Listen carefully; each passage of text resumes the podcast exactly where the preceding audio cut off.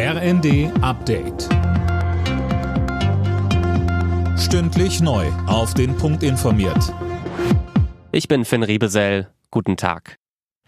Startschuss für die Energiepreisbremsen. Für 80 Prozent des Strom-, Gas- und Fernwärmeverbrauchs gibt es jetzt feste Preisobergrenzen. Wird es teuer, zahlt der Staat. Thomas Engels vom Verbraucherzentrale Bundesverband setzt darauf, dass die Anbieter tatsächlich nur ihre gestiegenen Kosten weitergeben. Man muss natürlich mit schwarzen Schafen rechnen, aber das Bundeskartellamt hat zumindest ein scharfes Schwert in der Hand. Das haben wir als Verbraucherzentralen nicht, weil die Versorger nicht gegenüber uns auch diese, diese Beweispflicht haben, sondern nur gegenüber dem Bundeskartellamt.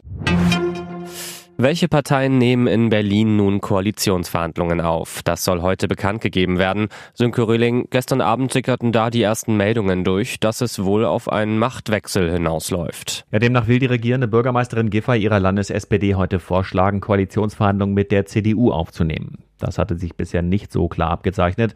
Da hatte Giffey ja immer wieder betont, dass sie gerne mit Grünen und Linken weiterregieren will. Vielleicht aber auch nur, um mehr Verhandlungsmasse mitzunehmen. In einem Punkt wird Giffey aber auf alle Fälle nachgeben müssen. Das Amt des regierenden Bürgermeisters. Das dürfte an Wahlsieger Kai Wegner von der CDU gehen. Mindestens 36 Menschen sind bei einem Zugunglück in Griechenland ums Leben gekommen. Über 60 wurden teils schwer verletzt. Warum der Passagierzug zwischen Athen und Thessaloniki mit einem Güterzug zusammengestoßen war, ist noch unklar. Die Bergungsarbeiten laufen. Die Menschen in Deutschland haben trotz gestiegener Löhne am Monatsende immer weniger Geld im Portemonnaie. Laut Statistischem Bundesamt sind die Reallöhne im vergangenen Jahr um über drei Prozent gesunken. Grund dafür ist die hohe Inflation. Alle Nachrichten auf rnd.de